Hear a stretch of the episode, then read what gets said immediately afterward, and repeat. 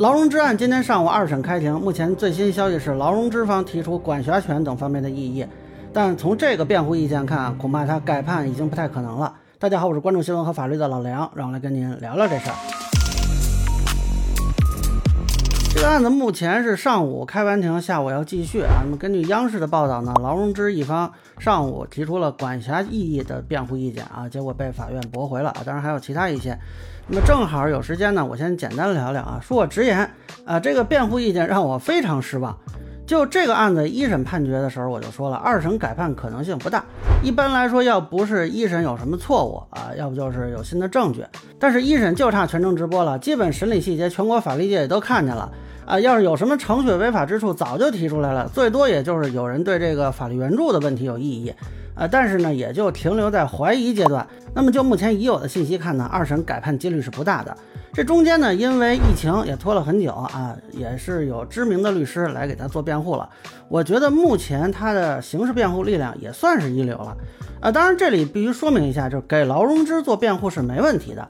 这就像是考试要有监考，不是说你肯定作弊。恰恰是要证明这个过程啊是公正清白的，所以大家不要去骂律师。但就这个辩护意见呢，我个人觉得怎么说呢？呃，比较好笑吧。据说还提了这个鉴定笔记啊、证人出庭啊、疲劳审讯啊这方面的异议啊。虽然这些都被驳回了，就这几个异议呢，我觉得提的也在意料之中。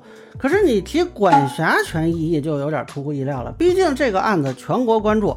啊，如果有管辖权这么基本的问题啊，甭管是说级别管辖还是地域管辖，那早就被指出来了。包括这个一审的律师也不能说同意啊啊，对，那现在就好像说体育比赛，你提出说咱们求助视频裁判啊，观众以为你要提对方犯规啊什么的压线啊什么的啊，结果你提的是对方运动员没穿裤子啊。当然了，出于严谨，咱们不排除对方运动员是人体彩绘，但是我觉得这可能性基本没有吧。那么就从这个辩护意见被提出来呢，我个人觉得恐怕说明一个问题，就是这个辩护人手里啊，很可能是没什么好牌。呃，如果是这样的，他有枣没枣三竿子嘛，提出来了，最起码可以让委托人及家属看到啊，我还是挺尽力的。万一成功了，那对吧，也算捞上了。那假如说呃，真的说是有比较核心的有利的这种辩护理由，我觉得就没必要在这种环节上浪费时间，咱们直奔主题就好了。啊，那么从上午开庭看呢，我觉得，呃，劳荣枝基本还没有机会改判或者发还重审了。